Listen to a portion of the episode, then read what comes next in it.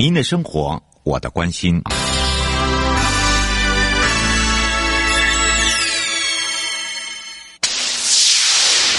准备好了吗？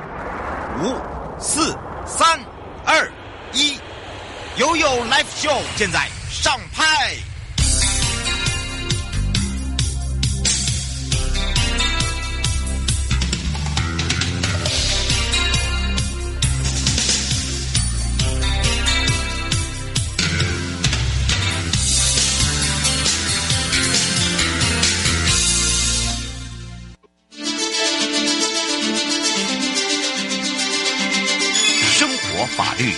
Go Go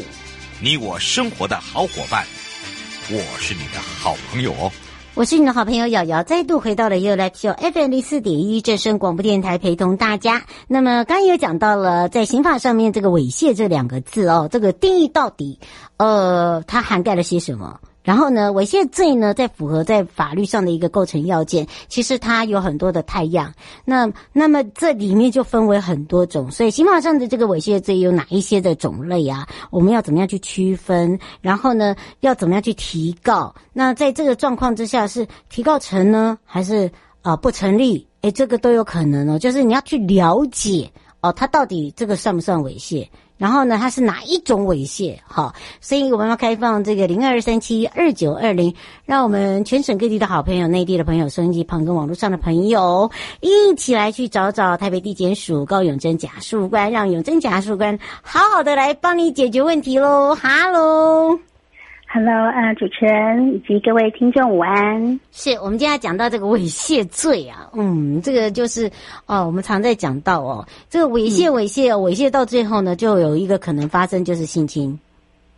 对，没错哟。嗯，所以我们今天想要先来就这个猥亵的定义来跟各位听众来做一个介绍哦。嗯，那刑法上什么叫做猥亵呢？我们通常是指哦。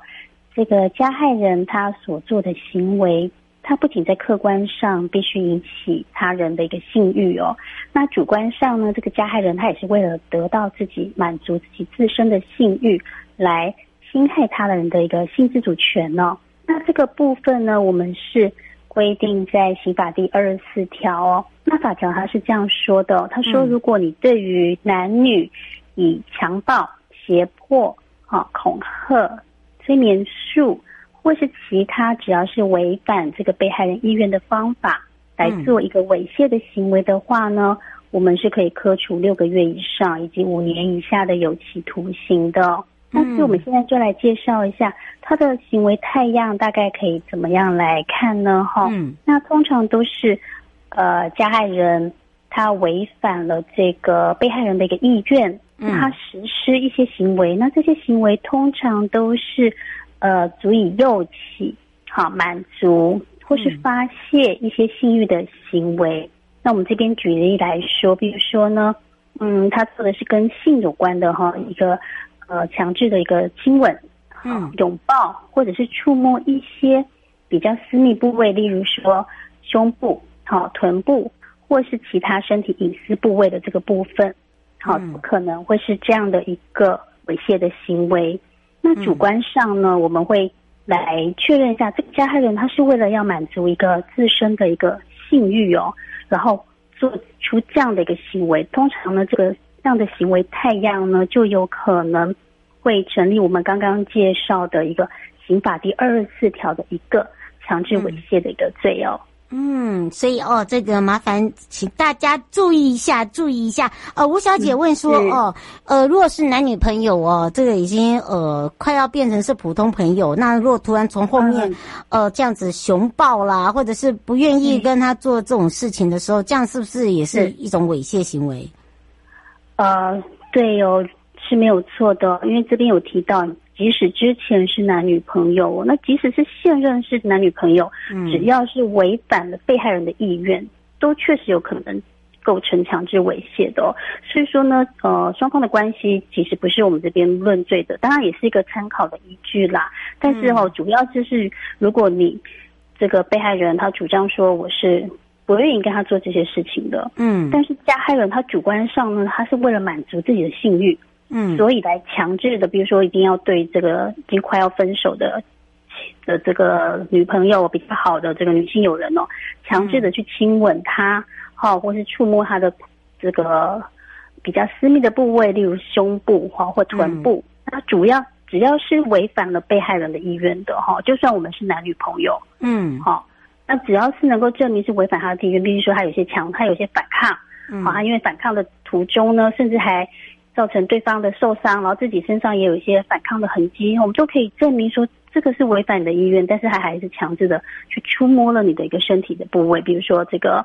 呃我们刚刚提到的这些隐私部位哦，那来满足这个加害人的一个性欲哦，嗯，那这个部分就是会。可能会是成立这样的一个强制猥亵的一个罪责的哦。嗯，所以哦，请大家要真的要特别的注意，对不对？嗯、尤其是不能开玩笑。而且你知道吗？在我们刑法两百二十四条构成的要件哦，大家知道我是以这个没，因为因为没办法，这个永贞就知道我专门。呃，一年要做 这，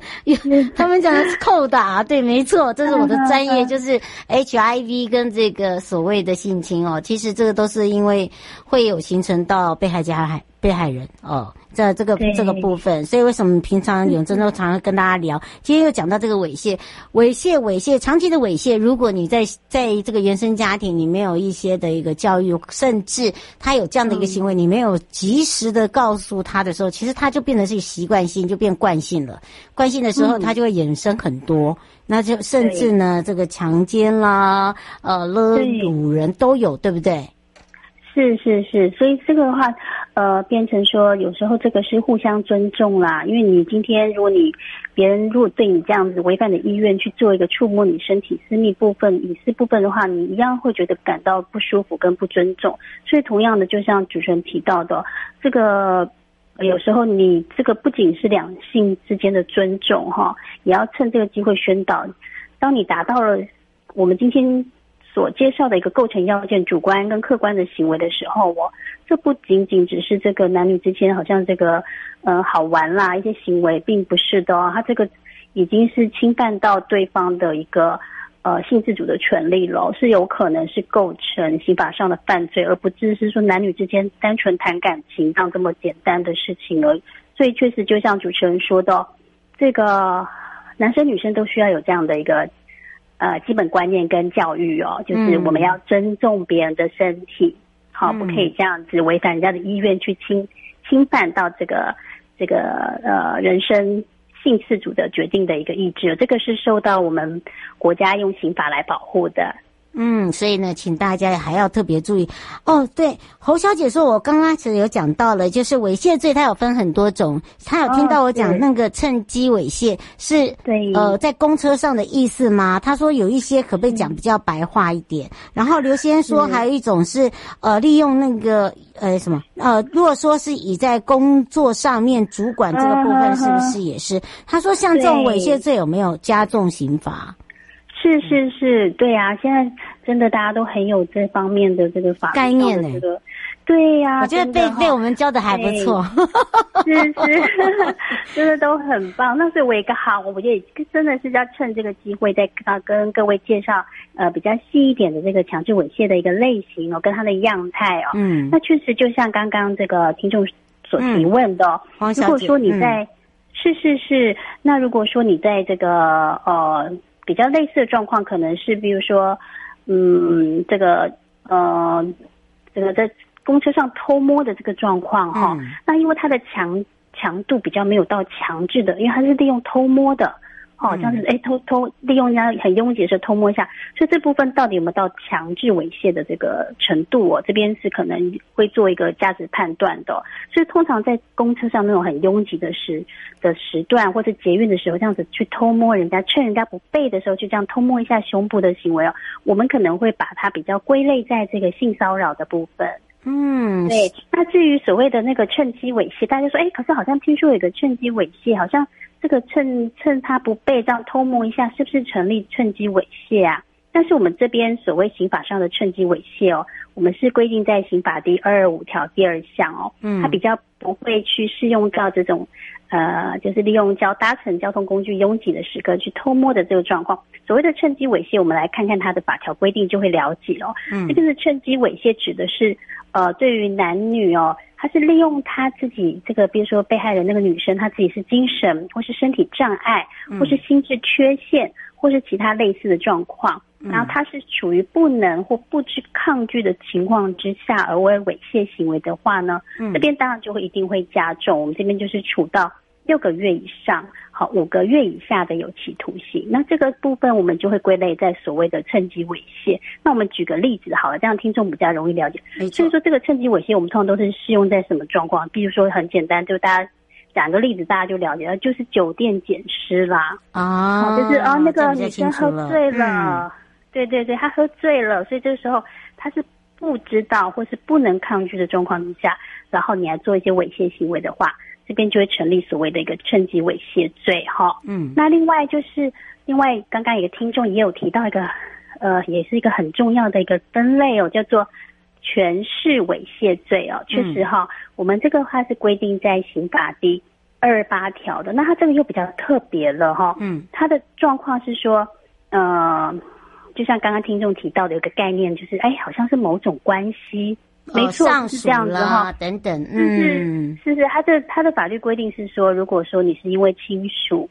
好，那也是一个关系嘛，哈，监护关系是，或是教养关系、教育关系、训练救济，好，医疗公务或是业务关系，哈，因为这种状况之下，这个关系底下，我们是受到监监督的，嗯，好，辅助跟照顾的人的时候呢，那他就会利用这个权势。嗯，好，来做对你做猥亵行为的话，这个时候我们就会成立所谓的呃全是猥亵罪。那当然也是会用加重的哦，他这边会处到三年以下的有期徒刑。所以简单来讲，是不是？简单来讲，他这个就是刚刚听听众所提到的，他就是利用一个加害人跟被害人之间的某种的身份关系，然后导致说他有这个机会哦。让他对被害人做样做这样的一个猥亵犯行，那这边可能就是会成立到我们刑法上二二八条的一个权势猥亵罪。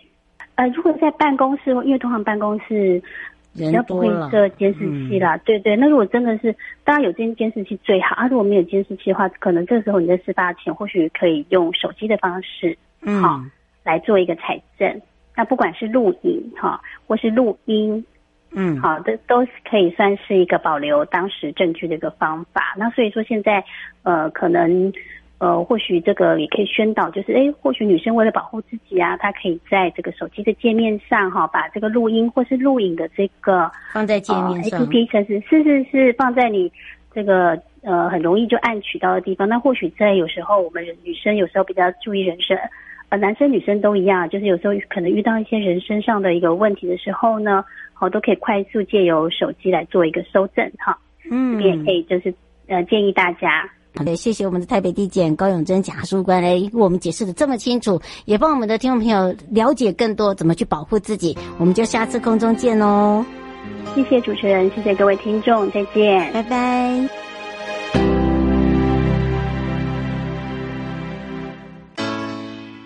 收音机旁的朋友。下车时别忘了您随身携带的物品。台湾台北地方检察署关心您。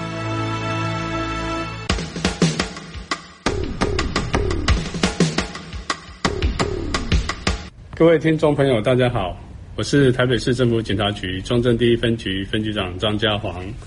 现代人学会理财很重要，但是要小心，不要落入诈骗集团的圈套哦。如果你在脸书，IG 或 LINE 上有收到投资群组的邀请，或是假冒名嘴、名人进行招募，他标榜高获利、稳赚不赔、高报酬等等，就可能是诈骗哦！千万不能轻易相信。有任何疑问，请拨打一六五反诈骗专。